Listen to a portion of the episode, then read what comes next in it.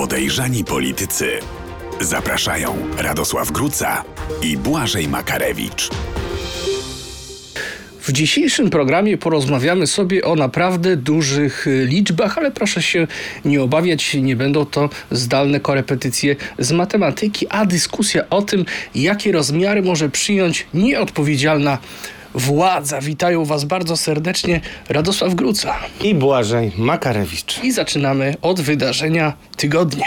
Wydarzenie tygodnia. Na początku tradycyjnie zachęcam do subskrybowania kanału Radia Z na YouTube, do łapek w górę i komentowania naszych dyskusji. Liczba subskrypcji y, rośnie w astronomicznym, zawrotnym tempie dzięki Wam, y, a dzięki temu, że lajkujecie nasze rozmowy, no to nasze wspaniałe treści mogą docierać do szerszej y, publiczności. Radosławie, kontrola NIK wykonała, wykazała, jak tak naprawdę wyglądała walka polskiego państwa z pandemią COVID-19 i padają tutaj gigantyczne kwoty.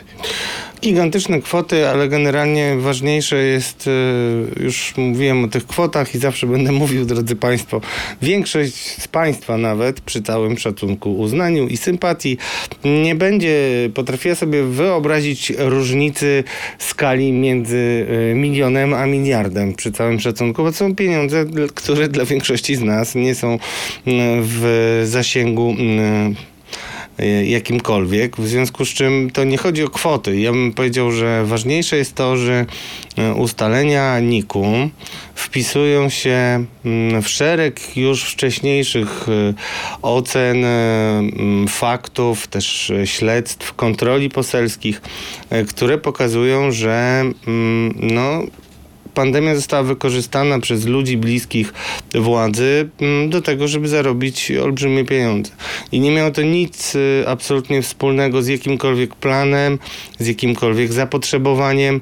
Na pewno musiało być głośno, e, hucznie, bym powiedział nawet pompatycznie. Ja pamiętam, jak dzwonili do mnie moi informatorzy, kiedy mm, szpital tymczasowy e, otwierano na Stadionie Narodowym i tak się śpieszono, że podobno 嗯。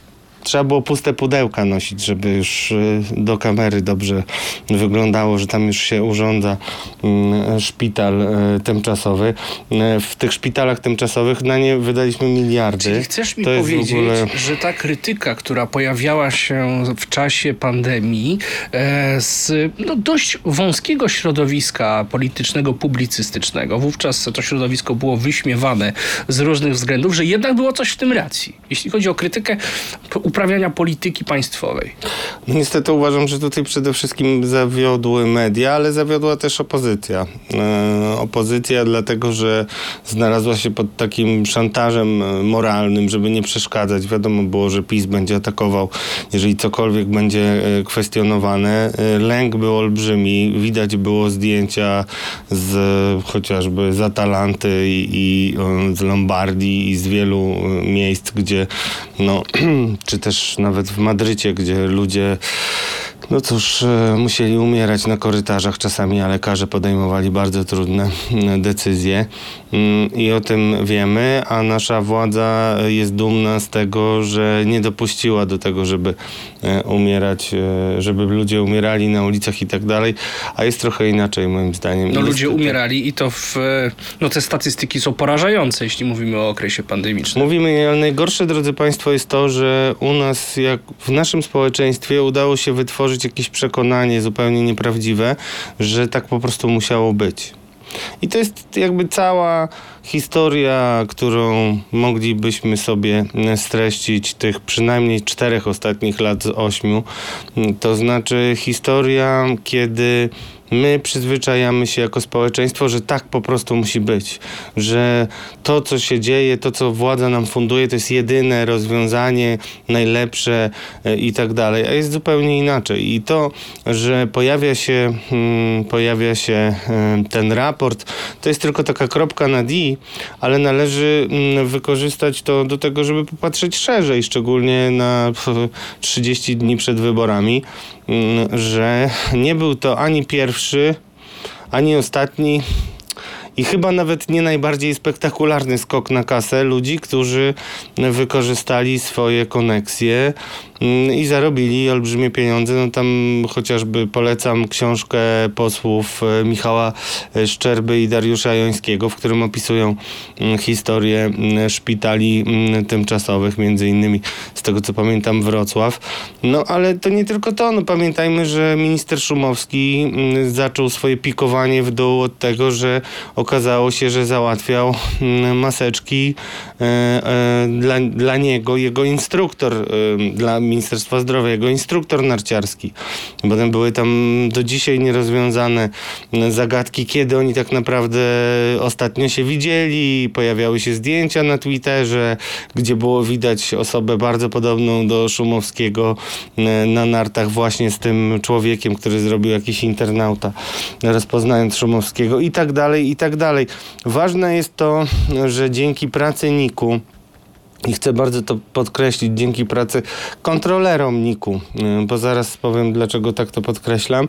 No, mamy dowody na to, y, co wcześniej można było co wcześniej nie wiem, czy można było, ale władza konsekwentnie kwestionowała, kiedy ujawniała to prasa, kiedy poszczególne wątki ujawniali posłowie, szczególnie ci dwaj w swoich kontrolach poselskich i tak dalej, i tak dalej. W związku z czym no nie ulega wątpliwości, że e, zarówno e, ta historia, która się wydaje być już za nami, ale nawet te kolejne, czyli historie dotyczące zboża, które nas zalało z Ukrainy, czyli bardzo świeża sprawa, pokazują, że mm, i nawet historia wiz. Pokazują, że to nie chodzi o to, że państwo jest y, dziurawe, czy tam y, tekturowe, i, czy coś takiego, tylko państwo jest tak zorganizowane, że jeżeli znasz pewne mechanizmy jego działania, państwo pisowskie, to możesz robić wielkie interesy i też nie spotka cię najprawdopodobniej za to żadna konsekwencja,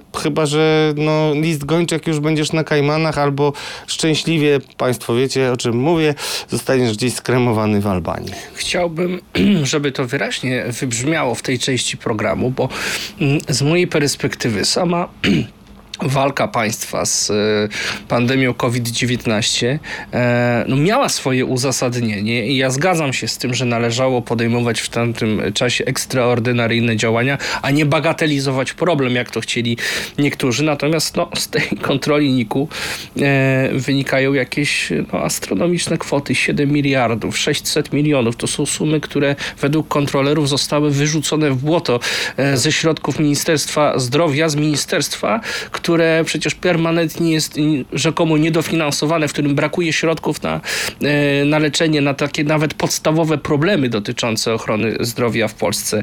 E, Znaczy mnie to przeraża. Jak to tłumaczyć twoim zdaniem? Ale tłumaczyć co? No, Jak tłumaczyć tak wielką niegospodarność finansową? To To jest wynika... bardzo proste. Znaczy działanie... Czy niekompetencja? Nie. No nie, no nie możemy mówić już o niekompetencji. To Jakaś jest tak jak... Babilonia? Po co mamy się szczypać? Tym bardziej, że coraz więcej koleżanek i kolegów e, czyta, mm, czyta i, i, i słucha naszych e, mm, podcastów i audycji, bo zobacz, jak słusznie... Pamiętaj, że Krajowa Rada Radiofonii i Telewizji Tak, także pamiętam. słucha. Pozdrawiamy serdecznie. Pozdrawiamy. Y, Prawda jest taka, że to my mówiliśmy piersi, że y, minister Wawrzyk jest kozłem ofiarnym i po tygodniu nam już coraz więcej osób przyznaje. Dzisiaj nawet jak rację. wchodziłem do studia, widziałem na pasku takie zdanie. Minister Wawrzyk był kozłem ofiarnym. No bo trudno było w to uwierzyć na początku, no tym bardziej, że widać wyraźnie, że jest to mocno przygotowana e, sprawa medialnie. Znaczy są rozrzucane różne fałszywe tropy i generalnie wszystko zmierza do tego, ale nie pozwolimy, żeby to się tak skończyło. Zmierza do tego, żeby szybko zdusić temat i koniec. I zresztą rozmawialiśmy chyba też w studiu, a, ale nie wiem czy na żywo, że teraz jest takie podejście mm, władzy, że jeżeli coś trwa dłużej niż 3-4 dni, no to trzeba wtedy podjąć jakieś decyzje i żeby zgasić w zarodku. Taka próba jest, a jak widać dwa tygodnie mm, e, od historii ujawnienia e, problemu mm, z wizami i odwołania e, moim zdaniem Bogu ducha winnego, e, poza oczywiście odpowiedzialnością e, e, ministra Wawrzyka. No, więc ciągnijmy ten temat, Ja bym- ciągnijmy ten temat, natomiast wykorzystajmy na pewno mm, historię COVID-u, żeby powiedzieć o jednej rzeczy. to czy to będzie 7 miliardów, 14 czy 22, dla Polaków nie będzie miało specjalnie znaczenia przy wyborach. Nie będzie miało No właśnie, ale wiesz co, mnie to strasznie boli, bo pamiętam na przykład, jestem już na tyle e, dojrzałym człowiekiem, że pamiętam e, aferę Rivina słynną z czasów rządów Sojuszu Lewicy Demokratycznej. Tam chodziło o kilkanaście milionów e, dolarów. Zresztą sprawa tak na dobrą sprawę nie została rozstrzygnięta ostatecznie na poziomie wymiaru sprawiedliwości. I to wywróciło rząd do góry nogami. I to doprowadziło, że ówczesne ugrupowanie rządzące Sojusz Lewicy Demokratycznej, dzisiaj e, przekształcone w nową lewicę, nie może się podnieść z pewnego poziomu. Bo ta sprawa się właściwie nie tyle ciągnie, tylko ona do, wypozycjonowała tę partię do rangi takiego no, ugrupowania, które po prostu e, no, wyżej pewnego punktu nie jest w stanie e, przeskoczyć. A tutaj mówimy o 7 miliardach. Tak mówimy, ale to ważniejsze. I nic. Ale nie mówmy nawet o, o, o te, nie, nie, nie, jakoś nie fetyszyzujmy tej kwoty, a, a, ani żadnej innej, tylko są- powiedzmy co. I to są tylko miliardy dotyczące tej jednej Tak, sprawy, bo to przez jednej 8 sprawy. lat się tak, miliardy dokładnie, ale mamy jeszcze przecież miliardy na TVP, o którym będziemy kończyć jeszcze, bo trzeba wspomnieć historię niesławnego y, Adamczyka y, z TVP, ale mamy też Ostrołękę, mamy y, też kwestię zboża, na którym ktoś naprawdę mógł zarobić olbrzymie pieniądze i tak dalej, i tak dalej, i tak dalej. No, tego jest masę. No i Znaczy, powiedz mi, mamy niech to, będzie, niech to będzie puenta tej części programu. No Z, to z czego to wynika? Ta niegospodarność finansowa, tak y, ogromne kwoty naszych pieniędzy wyrzucane y, w błoto. Jest kilka, y, jest kilka powodów, z czego to wynika. Wynika to z niekompetencji rządzących. Jeden. Jak jesteś niekompetentny, to wtedy mogą cię różni ym, cwaniacy wykorzystać, a ty, ponieważ musisz udawać kompetentnego, no to ani nie przyznasz się do błędu, prędzej zatuszujesz, y, jeżeli się w ogóle zorientujesz swoje, mm, swoje różne problemy, a poza tym najgorsze w tym wszystkim jest to, że a tamci mogą, to dlaczego ja nie mogę? To jest tak, jak usłyszałem o przetargach w jednym z województw marszałka, że to przecież nic złego, że ustawiamy przetargi pod swoich. No to są takie rzeczy, które należy opisać w poszczególnych segmentach i e, te, to, ten raport NIK-u powinien być tak naprawdę wstępem do tego, żeby zrobić wielką komisję śledczą, bo to nie jest wcale tak, że tego się nie da ustalić, kto jest jakim kolegą, kto gdzie przyszedł i tak dalej, tylko trzeba chcieć. A jeżeli prokuratora Zbigniewa Ziobry zajmuje się wyimaginowanymi e, jakimiś przewinieniami, m, na przykład e, Krzysztofa Brejzy, na którego cokolwiek e, trzeba znaleźć, czy też sprawą Sławomira Neumana, też zresztą pana, który się nie wykazał, bo ośmieszył go Janusz Cieszyński, jeden z tych ministrów, których NIK wskazuje jako odpowiedzialnych, bo na konferencji ludzie tego nie pamiętają, to przypomnijmy, mówił, że, że sam Sławek do niego dzwonił. Neumann pisał, czy by coś nie mógł pomóc, jakoś zarobić, znaczy nie zarobić, przepraszam, dostarczyć e, produkty, które były potrzebne, nie pamiętam, co były maseczki, czy płyny dezynfekujące dezynfekujące. No y, tak, tak to generalnie działało i działa do dzisiaj. Tak jak y, działa w MSZ. Najgorsze jest to, że po prostu służby i prokuratura, y, szczególnie prokuratura Zbigniewa Ziobry, były tak zajęte i są tak zajęte, po pierwsze, zwalczaniem wrogów politycznych, y, zarówno z opozycji, jak i tych, którzy szkodzą generalnie, y, jak i swoimi własnymi interesami, no bo nie ukrywajmy, to są fakty, no CBA zostało okradzione, Centralne Biuro Antykorupcyjne, gdzie y, siatkami ktoś y, wyciąga setki tysięcy złotych y, po, po parę razy i jeszcze inne rzeczy, no to wszystko pokazuje, Czy widzę, że bardzo chcesz już przejść do tej kwestii związanej z e, wizami i Ministerstwem Spraw Zagranicznych, ale jeszcze jedno pytanie chciałbym Ci zadać na koniec e, tej części programu Wydarzenia Tygodnia. Czy po tej ofensywie Mariana Banasia spodziewasz się, że w tej kampanii będą jeszcze kolejne tego typu ofensywy i kto Twoim zdaniem, choć odpowiedź nasuwa się, nasuwa się tutaj oczywista, będzie beneficjentem, ale może, albo może okazać się beneficjentem tego typu kontrol? Czyżby kandydat Banaś? Nie, oczywiście to należy. Odejdźmy na chwilę od tej całej kleptokracji i mafijnych y, relacji w państwie PiS. Rzeczywiście, i, to, i zresztą to jest taki kompletny już paradoks, że Marian Banaś, którego kontrolerom ja dziękowałem, nie samemu Banasiowi, tylko kontrolerom, przedstawia bardzo ważny raport, ale ten Banaś sam został urodzony przez tą rewolucję, która teraz go chce zjeść. Przecież to jest były minister finansów, to jest y, założyciel y, kas, y, to jest no, bardzo istotny polityk, no, chwalący się, że to on zwalczył mafię VAT-owską. To ja pytam panie Banaś, gdzie ta mafia VAT-owska jest, którą pan zwalczył, bo ciągle jakoś nie widziałem obrazu tej mafii.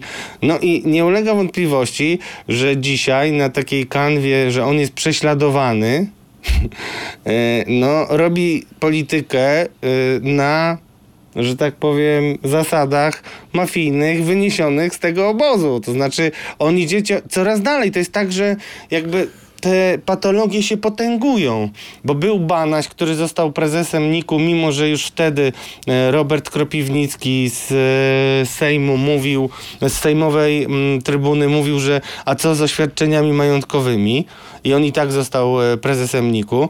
Potem nie udało się go e, odwołać, mimo że ja pamiętam dokładnie, jak na tle jakiejś budowy premier Mateusz Morawiecki mówi, mamy plan B. No ten plan B do dzisiaj się jakoś nie urodził. Potem Banaś, jakby będąc już oblężony przez CBA, no bo ponieważ sam nie zrezygnował, no to trzeba było go zmusić, no to on się zakopał, wziął synka, który jest doradcą. No to jest jedna wielka patologia. Jest doradcą prezesa NIK i prezes NIK teraz będzie prezentował raporty, no, które idealnie będą e, w pewnym momencie wpisywać się w kampanię Konfederacji. Nawet jeżeli dzisiaj tego jeszcze Państwo nie widzicie, no to będziecie widzieć z kolejnymi, e, z kolejnymi tygodniami e, coraz wyraźniej, bo po pierwsze Konfederacja w ogóle kwestionowała politykę antykowidową od początku do końca. Łasi się i, i uśmiecha do tak, zw- tak zwanych antyszczepów. E, I ja wcale się nie zdziwię, może być inaczej przez to, że powiem to, co teraz powiem, ale wcale się nie zdziwię, jeśli nagle Konfederacja albo jakieś konfederacjolubne media, albo jacyś nawet youtuberzy konfederacko-lubni e, będą wypuszczać jakieś wstrząsające wątki dotyczące e, szczegółów tych kontroli. I oczywiście nikt nigdy nie zgadnie, skąd te informacje mogą być ale paliwem dla Konfederacji najprawdopodobniej staną się tak jak paliwem Konfederacji było wystawienie Banasia i wystąpienie Sławomira Mencena na tle Najwyższej Izby Kontroli, gdzie tam rzekomo prezes NIK-u dziękował za pomoc legislacyjną w, w wzmocnieniu kompetencji NIK-u. To też jest historia, do której na pewno będziemy musieli jeszcze wrócić w tej kampanii, bo NIK na pewno dzisiaj mówi dopiero A. Ale to nie jest ostatnie, e, co z siebie wyda. A Prawo i Sprawiedliwość, jak można było się domyślać e, ustami swoich liderów, twierdzi, że jest to akcja. Mówi o kontroli NIK-u, oczywiście czysto polityczna. Tak mówi Jacek Sasin, ale Jacek Sasin naprawdę moim zdaniem już ma tyle zebranych zarzutów, które przygotował NIK, czyli nie jacyś tam posłowie, którzy muszą wydzierać każdą karteczkę e, kontro- z kontrolowanych instytucji, tylko urzędnicy, którzy mają to wszystko e, za- zabezpieczone na dokumentach i tak dalej. Moim zdaniem Jacek Sasin ma dzisiaj nawet większe problemy e, potencjalnie mm, z prokuraturą niż Mateusz Morawiecki, choć chyba powinno być inaczej. No my bacznie będziemy przyglądać się kolejnym działaniom kontrolerów Najwyższej Izby Kontroli, tym bardziej, że tak jak mówiliśmy w ostatnim odcinku, e, podejrzanych polityków wciąż w Polsce brakuje środków, na przykład na leczenie chorób rzadkich u dzieci, a tymczasem dowiadujemy się, że e, władza lekką ręką wyrzuca na przykład 7 miliardów nie wiadomo na co. Przechodzimy do kontrowersji tygodnia. Kontrowersja tygodnia. Wracamy do afery wizowej w Ministerstwie Spraw e, Zagranicznych, bo zgodnie z medialnymi doniesieniami pojawił się tak zwany białoruski trop. Radku, o co chodzi? Białoruski trop. Znaczy, ja muszę powiedzieć, może zróbmy mały wstęp, bo to jest bardzo istotne. No właśnie. Ostatnio rozmawiałem z mm, kilkoma studentami mm, politologii o różnych e, właśnie e, kwestiach dotyczących służb specjalnych. Oni mi polecili e, zapoznanie się z nowymi pracami naukowymi dotyczącymi tego, w jaki sposób rosyjskie służby de facto wchłonęły służby białoruskie. Dlaczego o tym mówię? Dlatego, że ta Białoruś wydaje się być y, dla nas jakimś, jako dla obywateli, takim krajem, którego y, nie do końca znaczenie doceniamy. Jesteśmy protekcjonalni, oni tam mają tego baćkę, baćka już latami sobie rządzi, wiadomo, że ma styl taki putinowski, tutaj w hokeja zagra, tutaj jego syn ze złotym pistoletem i to wszystko wygląda tak mało poważnie, a tymczasem należy już dzisiaj patrzeć i to jest bardzo ważne, bardzo mi zależy na tym, drodzy Państwo, żebyście to zapamiętali, należy patrzeć na Białoruś jak na fragment Rosji. E, I to taki fragment wyjątkowo nieudolnie przebrany, ale te zęby ewidentnie spod czerwonego Fragment kapturka. Rosji czy hub rosyjski? Albo hub, albo no różnie o tym, albo, albo może nawet speckraj rosyjski, no. Ale dlaczego, dlaczego, bo ty zacząłeś od białor- białoruskiego wątku, ale tych wątków białoruskich jest więcej. Zresztą jak już rozmawialiśmy o Banasiu, to drodzy państwo, ja chciałem państwu powiedzieć, że coś bardzo dziwnego i złego się wydarzyło od 2016 roku mniej więcej na tej linii polsko-białoruskiej, na granicy polsko-białoruskiej i tak dalej. Jeszcze zanim zaczęli przyjeżdżać uchodźcy. Ja będę pamiętał i wszystkim państwu polecam. To nie jest śmieszna wypowiedź pana Stanisława Karczewskiego, marszałka Senatu o ciepłym e, człowieku Łukaszence. E, I to nie jest też tak, że e, nie było to bardzo przemyślaną decyzją, żeby wysłać tam misję między innymi gospodarczą. Białoruś robi z nami co chce. Ta Białoruś, ten śmieszny kraj dla e, pewnie większości Polaków, e, zrobił takie spustoszenie e, w Polsce, zarówno jeśli chodzi o gospodarkę, rolnictwo, bezpieczeństwo i parę jeszcze, no i, i kwestie też polityki no, migracyjnej, to trzeba powiedzieć, że no, nie da się nie zauważyć, że on dużo większy ma wpływ, Białoruś, na to, co się dzieje w Polsce, niż Rosja jako taka. Teoretycznie przynajmniej. I teraz tak, e, pan Banaś, Marian, wysłał swojego syna młodego, Banasia, żeby e, w ramach rozmów o Puszczy Białowieskiej zrobili sobie taką wizytację z takim odpowiednikiem Niku na, e, na Białorusi. Wierzycie w to państwo? W którym roku? Całkiem niedawno, dwa lata temu to jeszcze było. W grudniu, y, w grudniu była e, dyskusja e, w Sejmie na ten temat, kiedy sprawa wyszła na jaw. Do dzisiaj nie zostało wyjaśnione, co tam tak naprawdę się wydarzyło. To jest pierwsza rzecz. Druga rzecz. Kto robił taśmy Dworczyka, znaczy y, maile Dworczyka, kto je wyciągał? No, wszystkie ślady wskazują na to, że, byli, że była to do tego wyznaczona grupa hakerów y, z Białorusi.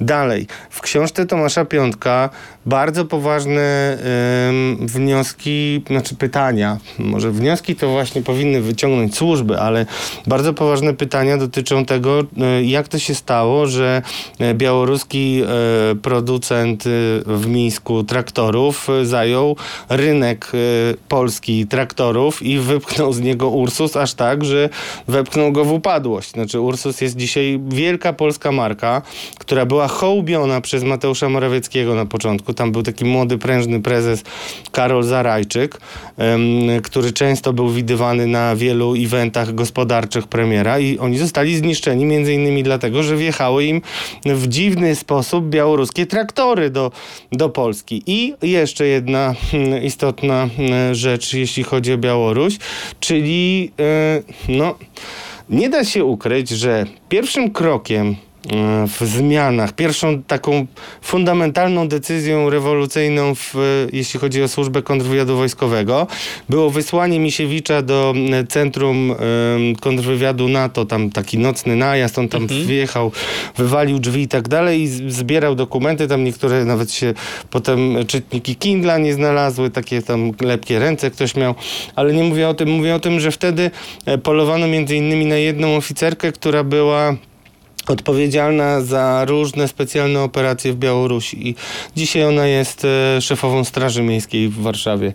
E, ale dlaczego o tym e, mówię? Wtedy zaatakowano ją i jej grupę i wyeliminowano tak naprawdę ludzi, którzy znali pod względem bezpieczeństwa i zagrożeń kwestie białoruskie i zostały zupełne świeżaki, z tego co wiem, przynajmniej jeśli chodzi o służby wojskowe. No jest jeszcze jeden wątek, bardzo dla mnie dziwny, jak już e, przypominamy przypominamy mm, białoruskie różne e, dziwne działania, to nie wiem czy wiesz, ale nasz e, wiceminister cyfryzacji, e, pan Andruszkiewicz, e, taki bardzo głośny i mocny, mm, pochodzący z Kukiz 15, kiedyś e, tam e, startujący pierwszy raz do Sejmu I z Podlasia. Kukiza, i z Podlasia, był w świetnej komitywie e, z urzędnikami e, białoruskimi, bywał w ambasadzie, e, były na ten temat informacje przekazywane nawet do Agencji Bezpieczeństwa Wewnętrznego i i co? I nic. co. I nigdy nic e, z tego nie wyniknęło e, dla naszego mm, no, bezpieczeństwa, że tak powiem. Nie mamy pewności, co tam robił, co mówił i o czym. Do dzisiaj. Wiceminister cyfryzacji. Natomiast mamy pewność, że dostał tą posadę, dlatego że miał niesamowite zasięgi w mediach społecznościowych. Swoją drogą jest to cały czas moim zdaniem pewien fenomen. Dlatego tej Białorusi jest bardzo I dużo. to wszystko tak tytułem z pięknego wstępu. I Może dochodzi- zbyt długiego i teraz wracamy do sytuacji, która przełożyła się na mur i, i dojdziemy do migracji. Zobacz, w momencie, kiedy zaczęła się tak zwana operacja śluza, czyli zaczęli przenikać do Polski mm, uchodźcy mm, z Białorusi przywożeni samolotami do Mińska, e, no to wtedy PiS miał wiele, wiele problemów. Mało kto to już dzisiaj pamięta. I tak tak jakoś wyszło, że no niczym z nieba po prostu dar e, ci uchodźcy przyszli, no bo oni pozwolili walczyć o ten efekt flagi, czyli trzeba było jeździć na Podlasie, e, pokazywać wojsko, potem była decyzja o budowie muru i tak dalej. Stan tak dalej. wyjątkowy jeszcze w Stan wyjątkowy, czyli bardzo ważny, bardzo bo to- ważny, bo to zawsze jest argument, że potem można go powtórzyć i tak dalej.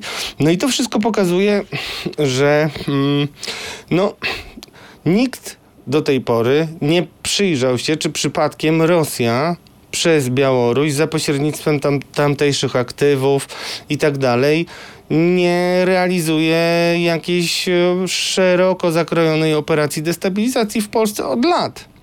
E, I teraz znowu mamy to, e, bo jak wracamy do tego muru, przecież my mamy e, pytanie referendalne, jedno o uchodźcach, drugie o mur. Czy jesteś za zburzeniem mm, muru na granicy? No i popatrzcie, y, w jaki sposób PiS zaplątał się o własne nogi, jaki to może mieć problem polityczny. Z jednej strony PiS buduje mm, swoje cement, proces swojej, swojego cementowania elektoratu na strachu przed uchodźcami. To stara śpiewka, ale jednak jakoś ciągle działa. A okazuje się, że po pierwsze, mm, afera wizowa, czyli to, że mamy tak bardzo dużo wydanych wiz, mm, jesteśmy w czołówce Unii Europejskiej więcej niż Niemcy i tak dalej, e, no to pokazuje, że No z danych Eurostatu wynika, że samych wiz pracowniczych w 2021 roku, bo danych z roku ubiegłego nie ma, to jest 790 tysięcy. A rozmawiamy o kilkunastu tysiącach y, i kilkudziesięciu milionach kary za nieprzyjęcie tych kilkunastu tysięcy no, uchodźców, bo um, o to chodzi. A tymczasem mamy, e, powiedzmy uczciwie, to nie znaczy, że 790 tysięcy y, Przyjechało. ludzi przyjechało, bo taka wiza nie znaczy Nie automatycznie... skutkuje przyjazdem. Tak, ale, ale no, skala jest olbrzymia. No największa w Unii Europejskiej i tutaj w tej publicystyce prawicowej przecież od lat pojawia się tak, takie, mm, takie, takie sformułowania, że nie chcemy scenariusza szwedzkiego czy francuskiego, a tymczasem jak się patrzy na statystyki, to ta Szwecja i Francja to już daleko w tyle za nami. No tak, no i w ogóle jest też tak, bo tak, straszą, PiS straszy między innymi uchodźcami, którzy będą podrywać, gwałcić, czasami wręcz e, białe, polskie, piękne kobiety, m, bazując na jednej historii z Niemiec, e, czyli mm, Sylwestra, gdzie tam doszło do jakiegoś rzeczywiście molestowania wielu kobiet podczas imprezy takiej otwartej.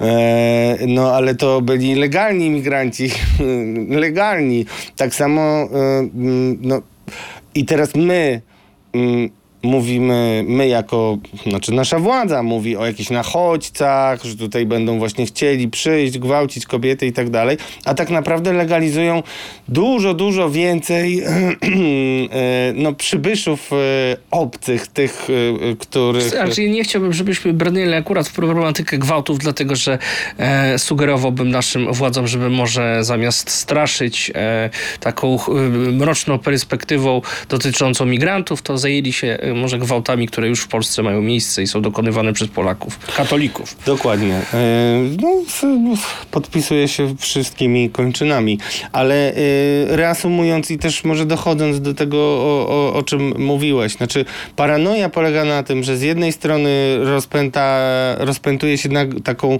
par, e, mm, no, wielki lęk buduje się, próbuje nam się wkodować przed, przed uchodźcami, a, A jednocześnie szeroko otwiera szeroko, się drzwi. Najszerzej w całej Unii tak, Europejskiej. To Unia, ta głupia Unia Europejska jednak nie jest aż tak głupia, żeby nam e, dorównać e, w tym zakresie. To jest primo. A druga rzecz, no to właśnie to, że erozja państwa realnie, no bo gdzie były służby? To, o czym mówiliśmy, zostawmy już dzisiaj tego biednego ministra Wawrzyka. Nie, ja jeszcze chcę o niego To zapytać. koniecznie, dobrze, ale koniecznie. generalnie, y, no gdzie przy takiej skali 700 tysięcy i co, nikt tego nie widzi? Minister, który robi podsumowanie roku u siebie w ministerstwie i obserwuje poszczególne departamenty, co robiły i gdzie nie widzi, że tu ma nagle taki słupek, który mu rośnie po prostu bardziej niż Nie, inflacja. bo, ale nie, bo to są dwa porządki, bo my tutaj mówimy o liczbach e, oficjalnych, natomiast no, cały czas przewija się ta kwestia aferalna dotycząca handlu wizami. No i jest, no i, ta, i to, i dlaczego jeszcze zacząłem o tych czterech dniach. Drodzy Państwo i dro, drodzy widzowie i widzki, y, słuchacze i słuchaczki, e, bardzo Was prosimy, żebyście szerowali dalej ten program i żeby się nie skończyło na czterech dniach, bo dzisiaj kwestia wiz y, jest przez nas omówiona w kontrowersji tygodnia, bo to jest największe dzisiaj niebezpieczeństwo dla PiSu, y, które może im bardzo pokrzyżować plany. No bo nie da się wytłumaczyć tego, że budujemy lęk przeciwko uchodźcom, a, a wpuszczamy ich ile chcemy i jeszcze jacyś cwaniacy, prawdopodobnie gangsterzy na tym zarabiają, a do tego jeszcze tak już wracamy na tą Białoruś.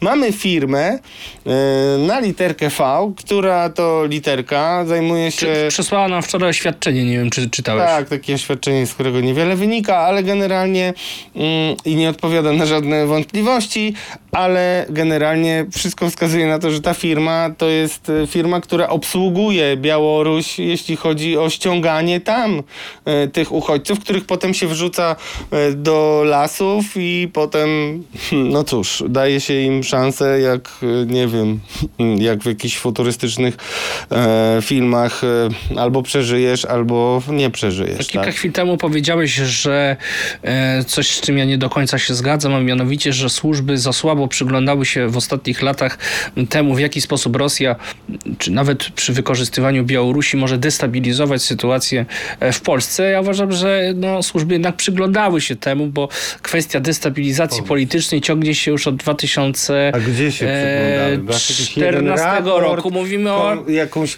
nie wiem, raport, y, nie wiem, Nie no, Radek, bądźmy, bądźmy uczciwi. No, bądźmy Od czasu, uczciwi. kiedy e, Dla rzecznikiem służb jest pan e, mm, Żaryn. Żaryn, e, no to właściwie informacje na temat różnych działań o charakterze prowokacyjnym, destabilizującym dość regularnie pojawiają się nawet w mediach społecznościowych, więc jak rozumiem, mówisz jest, komu- na, jest to na wokandzie. Ale nie wiem, czy ty mnie jakoś wkręcasz, czy coś, bo ja naprawdę nie wiem. Znaczy, y, jeżeli uważasz, że informacje dotyczące tego, ilu, nie wiem, uchodźców czy nieuchodźców przyszło e, danego dnia do zapory, ile tam przerzucili cegieł i kamieni, to to jest jakby y, jakaś Nie informacja. no, bo powiedziałeś nie. kilka chwil temu, że służby w Polsce całkowicie bagatelizują perspektywę destabilizacji Oczywiście. politycznej płynącej ze wschodu. Ja nie widzę, z Białorusi. Właśnie z Białorusi. Bo cały czas mówimy głównie, głównie, no, nawet Ale- ale dzisiaj nie, ale mówimy pewnie o Niemcach, tak, Tak, tak. i o Unii Europejskiej, to już na twardo. Rosja, no bo jest niebezpieczna Rosja, ale tak naprawdę czym, czym nam może zagrozić i jak, to ja jakoś nie widzę. Nie widzę też żadnych y, jasno wskazanych y, interesów rosyjskich, które albo były Mówi się o realizowane... i zagrożeniu militarnym wprost w tym kontekście. Ale to tak mówi się, no, no trochę się mówi, a trochę się nie mówi. Czyli Bo chodzi ci- ogólne, czyli chodzi ci- jest zagrożeniem dla całego Ale, nie, świata. ale służby nie tłumaczą w jaki sposób. O to ci No to, chodzi. znaczy w ogóle, ja uważam, że służby nie działają. Znaczy ja nie mam żadnych e, i, i bardzo liczę na to, jeśli zmiana władzy nadejdzie, na jakiś raport otwarcia, bo moim zdaniem my nie mamy żadnych aktywów na dziś. Znaczy te realizacje dotyczące e, poszczególnych e, no, e, zdarzeń, tak jak te, te kolejowe na przykład, albo zgarnięcie kilku gości, którzy z Rosji jeździli i rozlepiali wlepki grupy Wagnera. To, to nie są żadne realizacje służb. To, są, to, to jest banalna robota, nawet bym powiedział policyjna. Tu nie trzeba mieć żadnych e, aktywów wywiadowczych jakiegoś szczególnie e, e, ogarniętego rodzaju wojsk, które będą w cyberwojnie mogły występować i tak dalej. To wszystko pokazuje, no, czy, zobacz, nawet to, że nikt nie łączy tych wszystkich rzeczy, że mamy zalew traktorów z Białorusi, mamy Łukaszenkę, który się wpisuje idealnie w no, zapotrzebowanie e, tej władzy, a teraz mamy jeszcze, no... Popatrz, no nie chcę iść bardzo daleko w spiskowe teorie, ale sorry, dzisiaj PiS ma głównie, albo może tylko nawet, poza 800+, plus, temat uchodźców.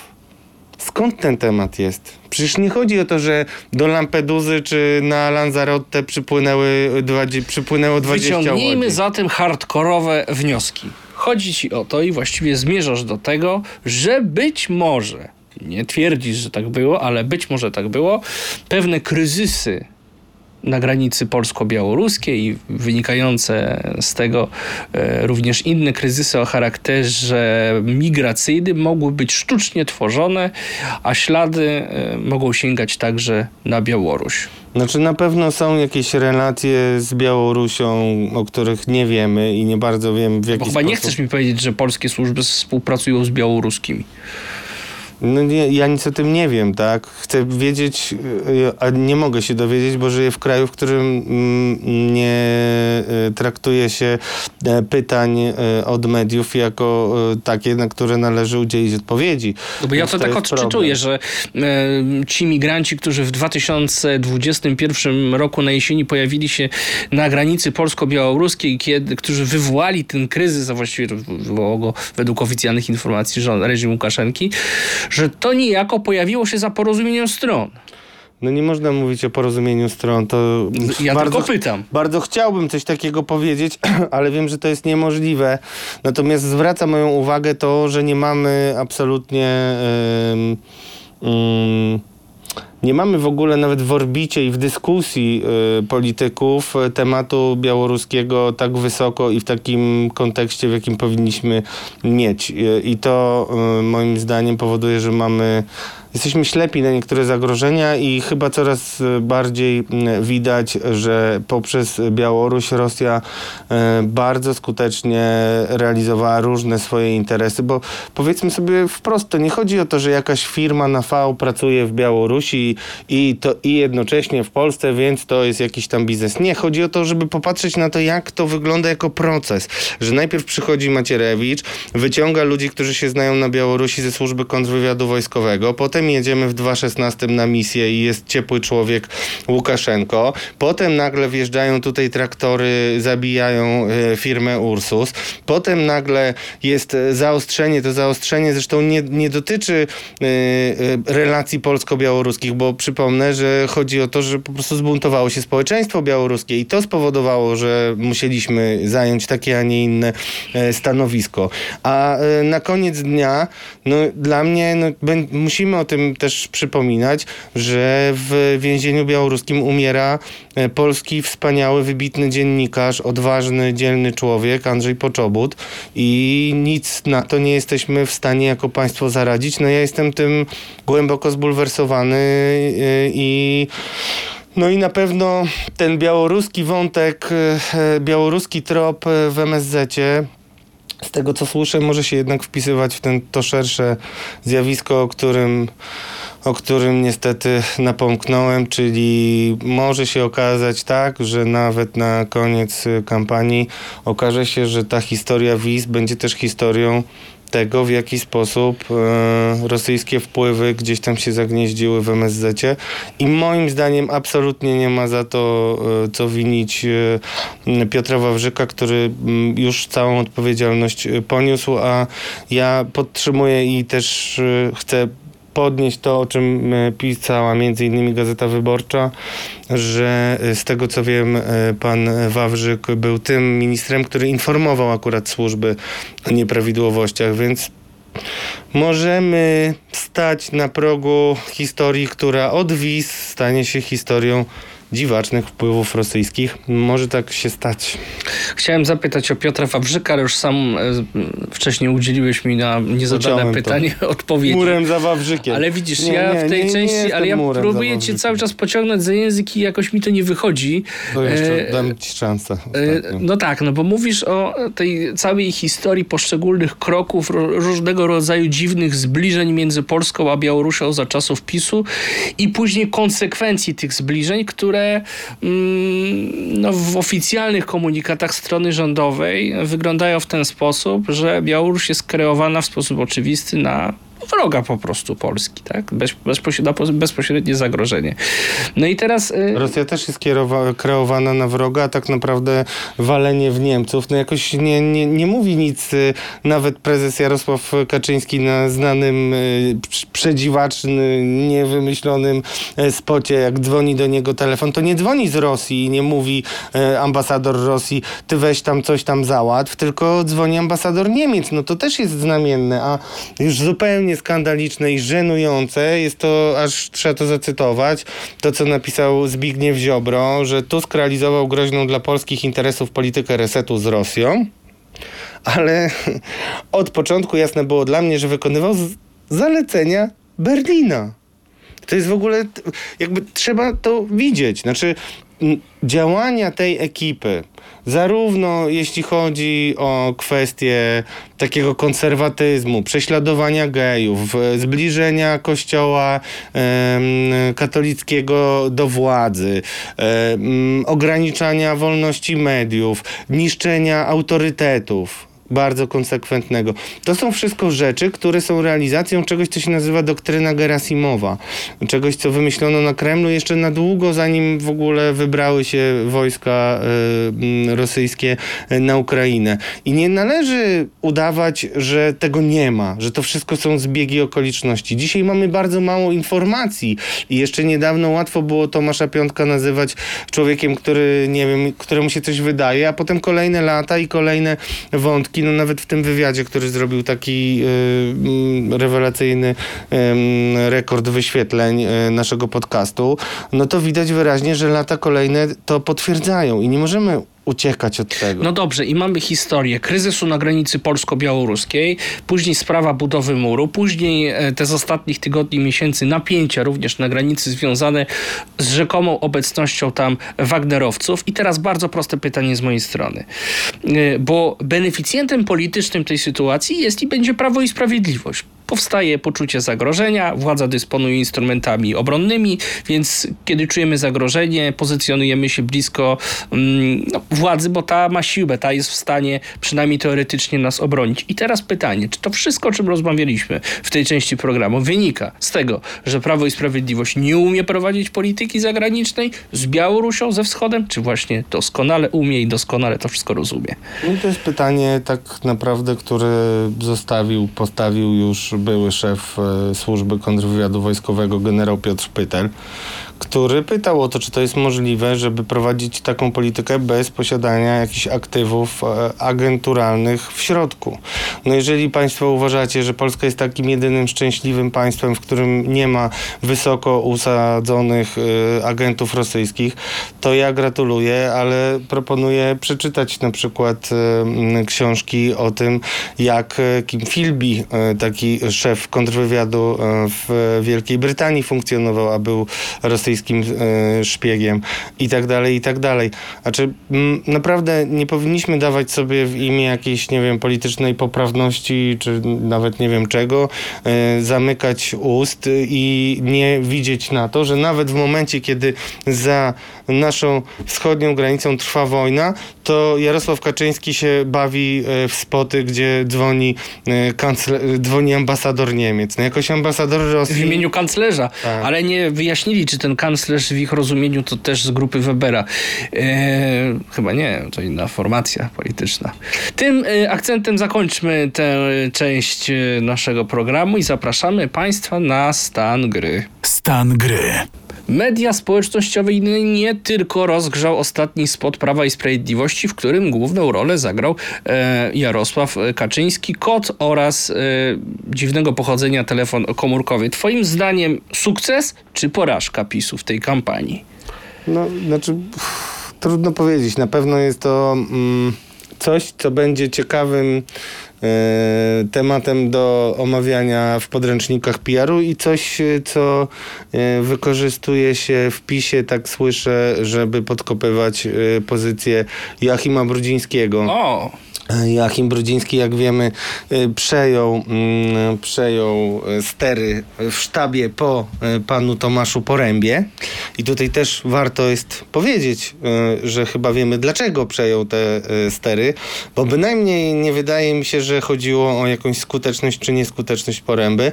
Teraz właśnie mm, na mm, między innymi portalu portalu chyba na Okopres też było to publikowane, ale był materiał między innymi Daniela Flisa z Okopres i jeszcze jednej dziennikarki z Chorwacji, przepraszam, nie pamiętam nazwiska, w którym pokazano, że Tomasz Poręba, też eurodeputowany, to jest ważne, y, no, ma swoje różne jakieś e, nieruchomości i, i, i działania biznesowe, które trudno by mu było z pieniędzy, y, które zarabia sam, nawet zarabiając olbrzymie pieniądze w Parlamencie Europejskim sfinansować. I już go nie ma, tak?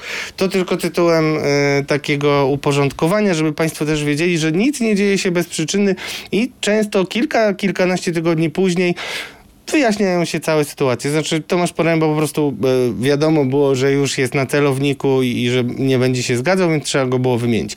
No ale wymieniony Joachim Brudziński, który mm, odpowiada e, za ten spot, no, no spot jest e, taki, jaki jest. No każdy to widział. Znaczy ja, ja się uśmiałem, przyznaję się ale PiS jest strasznie dumny z tej produkcji, bo ona rzeczywiście, i to trzeba oddać, zrobiła jakieś gigantyczne zasięgi, jak na tego typu materiał.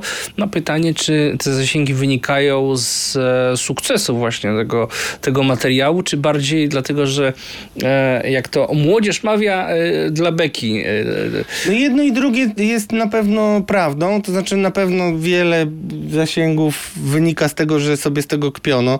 Ja nie wiem, widziałem dobrą całkiem przeróbkę pani Moniki Rosy, Radosław Sikorski całkiem nieźle tam zagrał w swoim spocie i w wielu innych, jedne mniej udane, drugie bardziej udane, ale prawda jest taka, że można było to pooglądać nawet tak dłuższy czas i tyle tych wariantów było, że, że było to śmieszne, ale to jest tylko banieczka, tak? I jeżeli mówisz o zasięgach, to ja też mm, mm, bo ty spytałeś, czy to jest tylko beka, czy to jest dobry spot, a ja jeszcze powiem o jednej rzeczy. No pamiętajmy, że cały czas jest dopalacz włączony, tak? Bo widać bardzo wyraźnie, polityka w sieci e, publikowała takie zestawienie na Twitterze i zresztą my to widzimy w naszych nawet podcastach, tak? Ile jest reklam wykupionych e, na YouTubach i w różnych miejscach, które e, państwo oglądacie. No to tam te zasięgi będą generowane, ale one kosztują olbrzymią kasę. I to kasę, której mm, myślę, że jednak no, nawet się nie śni opozycji, ale to nie ma co do tego w ogóle wracać, bo kampania jest jaka jest i wiemy, że jest nieuczciwa, że jedna strona ma przewagę, ale i tak, jeżeli masz ją wygrać, to musisz ją wygrać po prostu nawet na wrogim boisku, tak? Mm, Tak używając piłkarskiej pi- pi- piłkarskiej przenośni. E, Ale no, dlatego trudno powiedzieć, e, na ile to będzie, na ile to można powiedzieć, że to jest sukces zasięgowy, tak? E, Ważniejsze jest to, że mm, trzeba widzieć, że próba odwrócenia uwagi od afery wizowej raczej się nie powiodła. I to jest jednak klęska tego spotu, bo on idzie sobie obok, a jeszcze No cóż, myślę, że kiedy produkowano i wymyślano to ten spot, to mm, nie przebijała się jeszcze mocno informacja, że Niemcy mocno e, zwracali uwagę na to, że tych wiz jest dużo i jest dużo migrantów, którzy się pojawiają w, na granicach e, e, Polski z Niemcami, zresztą otwartych. E, Szwecja też o tym i, i informowała. No, Nieważne jest to, jak to wygląda dzisiaj, ważne jest to, czy to spełniło swój cel. Celem było to, żeby odwrócić uwagę. Rozmawiamy o tym kolejny tydzień, nie udało się. Nie, znaczy nie wiem, czy w ogóle w przypadku wyborców Prawa i Sprawiedliwości to nawet próby pod, odwracania uwagi mają e, jakieś uzasadnienie, no bo przecież oni i tak z wiadomości telewizji publicznej ani z TVP Info nie dowiedzą się o żadnych aferach e, wizowych, o tym, jakie liczby migrantów e, Ale my nie przybywają do walczymy, Polski. ale powiedzmy, my nie walczymy, my jako... m, m, Czy o kontroli NIK-u. Znaczy tak, oczywiście, ale to nie chodzi o jako my, jako my, bo chcę to też dobrze e, wyjaśnić. Chodzi o to, że dla PiSu i dla opozycji stawką i celem nie jest, są inne cele przede wszystkim, tak? PiS musi e, mocno cementować i motywować swoich wyborców, których jest określona ilość, więcej ich nie będzie, a opozycja musi walczyć o to, żeby ci, którzy dzisiaj są niezdecydowani, a ci raczej będą skłonni zagłosować znaczy, r- raczej nie będą skłonni głosować na PiS, bo tak to by głosowali na PiS. A dlaczego są niezdecydowani? Dlaczego nie są już po tej stronie, po której jest koalicja i mogą się liczyć w ogólnym bilansie? No dlatego, że jeszcze nic ich nie skłoniło do tego, żeby się zadeklarować. Nie podoba im się PiS, ale nie mają na kogo głosować, nie czują, że to cokolwiek zmieni, żyją jako ta ugotowana żaba, nie wiedząc, y, y, że jednak jest różnica między skalą mm, no, dostrzegalnych, ale jednak marginalnych patologii, czy to w zakresie korupcji, czy innych rzeczy w czasie rządów e, PO-PSL i teraz, jak pokazuje e, ten e, chociażby nieszczęsny dla PiSu raport NIK-u. Więc jakby są zupełnie inne cele. No, stawką tych wyborów jest to, czy ci niezdecydowani będą na tyle przekonani przez opozycję, żeby przyjść i zagłosować przeciwko PiSowi.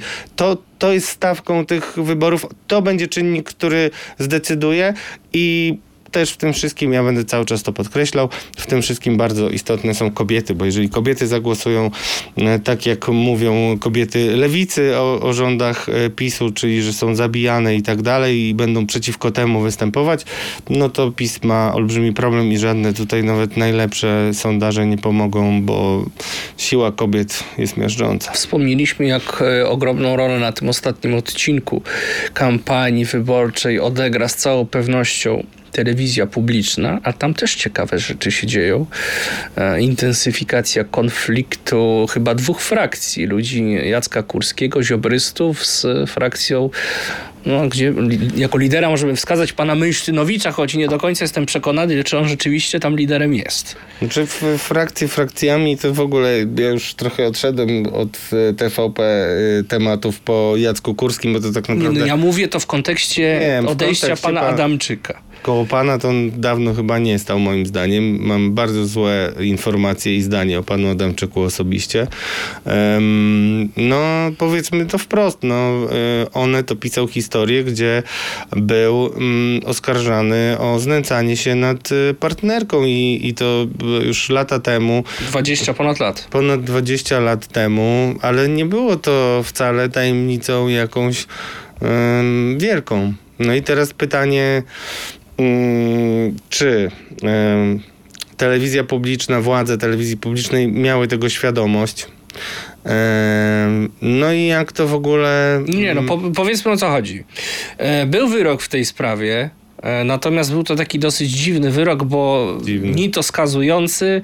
On, e, sąd uznał, że te zarzuty, które są stawiane Michałowi Adamczykowi, cały czas się pilnuje, żeby nie pomylić z, z Piotrem e, Adamczykiem, który grał papieża. Michałowi Adamczykowi. Bóg broni. że były słuszne, natomiast no, uznał, że jego osoba jakby dobrze, na tyle dobrze rokuje na przyszłość, że nie wymierzył mu właściwie żadnej kary. Znaczy dzisiaj to powiedzmy sobie, że dzisiaj już takie wyroki nie zapadają. To jest absolutne kuriozum, dlatego to tak dziwnie w ogóle brzmi, nawet jak to relacjonujesz. No i tak, to. Zresztą Ada, trochę- Adamczyk zresztą wtedy pracował w TVN-ie. Tak, pracował w To jest TVN. Tak, on właśnie te, te, te, takie odpady z TVN-u robiły y, wiele y, w TVP y, zamieszania. Była taka przecież Bugała pani, która miała zostać rzeczniczką Orlenu, ale jak to opisałem w fakcie, to jednak nie została. Jest też pani Pajączkowska, która z kolei dzisiaj mówi, że to jest taka pani, która kiedyś była chyba w jakichś wyborach misji generalnie, ale też ambitnie podeszła do swojej pracy, zresztą mówi, mówi pięknym angielskim, to jest też rzadkie, trzeba jej to oddać. Pracowała w TVP World. I na temat pana Adamczyka ujawniła bardzo dużo e, no, nieciekawych informacji. No nie, no właśnie konkretów nie ujawniła, a szkoda. Ale za to... No, Ale powiedziała cokolwiek. No powiedziała cokolwiek, ale też to jest w ogóle zabawne i dlatego warto o tym mówić w stanie gry, bo to, że y, propaganda w TVP jest rozpędzona, kontrolowana joystickiem czy jakimiś innymi mm, przez y, PiS y, nie ulega wątpliwości. Natomiast to, jakimi metodami pewne rzeczy tam robiono, to dopiero będzie y, elementem, który też może podniecić i to w no, złym dla PiSu tego znaczeniu, mm, podnieceniu. Chodzi o to, że jest to jednak historia, nie śmieje się wcale z tego pana Adamczyka, mm, bo y, to jest historia bulwersująca, że facet, który prowadzi wiadomości, no jest po prostu, y, no znęcał się nad kobietą. I to nie chodzi o to, że to było 20 lat temu, bo to nie jest też tak, że ten pan był święty później. I wystarczy... y, po- Poczytać to, o czym pisze pani Pajączkowska. Poprzednią też małżonką, y, on ma też córkę, o tym e, pisały kolejne media, ma córkę. On, on zarobił, drodzy państwo, zarobił ponad pół miliona, tak mniej więcej pół miliona rocznie zara, zarabiał y, w 2021 roku i, i on miał problem z tym, żeby płacić A 2000... złotych czy euro? No, akurat złotych, ale widzę, że dużo zarabiasz więcej niż ja, że to tak na tobie już nie robi wrażenia. No, gratuluję, gratuluję. Ale mm, i on nie miał, i pamiętam, że tam był jakiś proces jeszcze e, w sądzie, ponieważ on nie mógł e, na swoją córkę wyższych alimentów płacić, mając kilka mieszkań i tak dalej.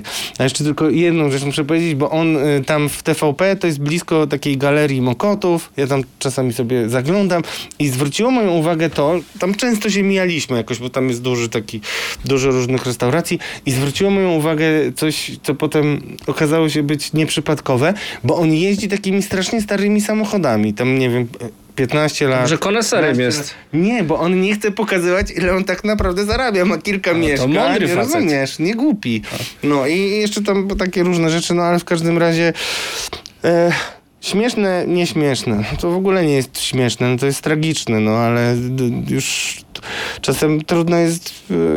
y, myślę, że jak Państwo czytacie na swoich ekranach, monitorów, czy tam w telewizorach oglądacie elementy tych różnych em, oper mydlanych em, z przemocą, seksem em, i pieniędzmi w tle, to to się wydaje takie nierealne, ale to niestety dotyka też bardzo konkretnych ludzi i to, że pan Adamczyk y, mm, dzisiaj idzie na urlop, tam grozi jakimiś pozwami i tak dalej, y, to jest jedna rzecz, ale bardziej mnie ciekawi to, że właśnie jest tam ta pani Pajączkowska, czyli ta, która jeździła też na Ukrainę, tam się śmieli z niej, bo źle założyła kamizelkę raz i tak dalej, ale widać było, że ona tak ambitnie podchodzi i ona zapowiedziała, że ona już nie przedłuży kontraktu. Tak.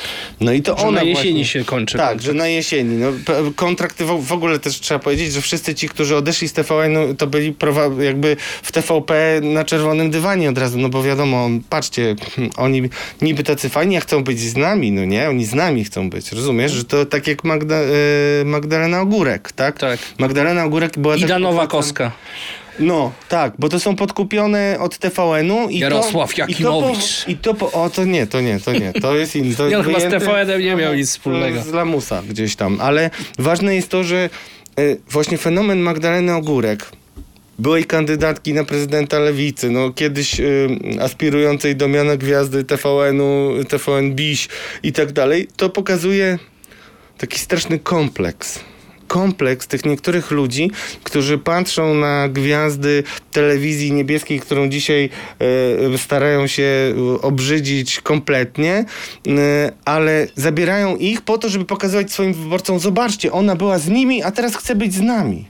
I wiesz, mówię o tym, nie wiem, czy dobrze zrozumiecie Państwo, co mam na myśli, ale to jest dla mnie najbardziej przerażające, że my daliśmy się tak strasznie podzielić, tak? Że, że, że, że, to jest trochę tak właśnie, że dzisiaj dyskutujemy o tym Zbigniewie Ziobrze, który mówi, że e, w latach, pisze, w latach 27-214 urząd premiera zajmował niemiecki kolaborant. Tak nazywa, czyli nazywa Donalda Tuska zdrajcą i w zasadzie dziennikarze się zastanawiają, czy o tym pisać, czy nie. I to jest cały dramat, że daliśmy się po pierwsze No bo tak to już nie podzielić. pierwsza tego typu wypowiedź i właściwie Tak. to jest norma. I uważam, no ale uważam, że to bezwzględnie należy sądzić i należy Przecież Ziobro porównał ostatnio Agnieszkę Holland do y, nazistowskich propagandystów. Cieszę się też, że o tym mówisz, bo uważam, że to jest jedna z najbardziej haniebnych wypowiedzi, panie ministrze, jakie pan ma e, na koncie. I to też y, myślę, że też dobre będzie na, na małą puentę, bo tak jak ci mówiłem o tym, że nie da się nie obserwować tego, że ta ekipa jednak wpisuje się w strategie e, rosyjskie, no to tak samo e, no, to niszczenie autorytetów to jest właśnie też kwestia historii Agnieszki Holland. My już tu drwiliśmy z e, Marianny Schreiber, która na podstawie tam kilkuminutowego teasera wystawiała recenzję, ale czytam, że jest jakiś taki potworny hejt w momencie, gdy na ten film nagranie... Jest na jednej ze stron dotyczącej właśnie nowości, no nie tylko w ogóle filmów, e, to ten już przed premierą, bo on przecież jeszcze do kin nie trafił, już ma tam ocenę 2 na 10, Tak. więc bardzo nisko, więc widać, że jest jakaś akcja trollska zorganizowana, żeby Tak, no, ale to e, jest dobrze, Znaczy, ale my ale pamiętaj z drugiej strony- do wszystkich może po prostu e, w bardzo prosty sposób, że no, najpierw obejrzyjmy film, a dopiero Tak. potem wystawiajmy oceny. Tak, i miejmy też jednak na uwadze to, że Agnieszka Holland, polska reżyserka, dostała owację na stojąco i wiele łez się polało i specjalna nagroda w Wenecji i my zamiast być dumni z tego, to mm, sztucznymi metodami podsycanymi i podlanymi pieniędzmi mm, próbujemy sobie to sami obrzydzić. Takie obrzydzanie autorytetu. Ale wiesz, jak prawicowa publicystyka to mm, interpretuje. No, bili jej brawo przez 15 minut, bo cieszyli się z tego, że Polska na tym traci.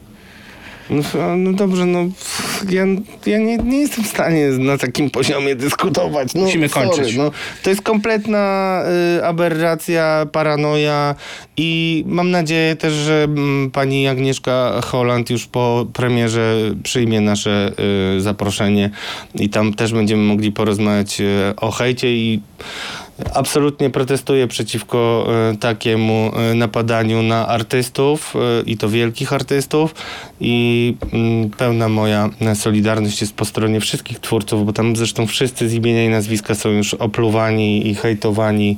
Nie pozwólmy na to, drodzy Państwo. To był podcast Podejrzani Politycy w Radiu Z. Widzimy się z Państwem za tydzień. Byli z Wami tradycyjnie, jak zawsze. Błażej Makarewicz. I dziennikarz śledczy, dociekliwy Radosław Gruca. Dziękuję Do zobaczenia. Dziękujemy. Podejrzani politycy. Zapraszają Radosław Gruca i Błażej Makarewicz.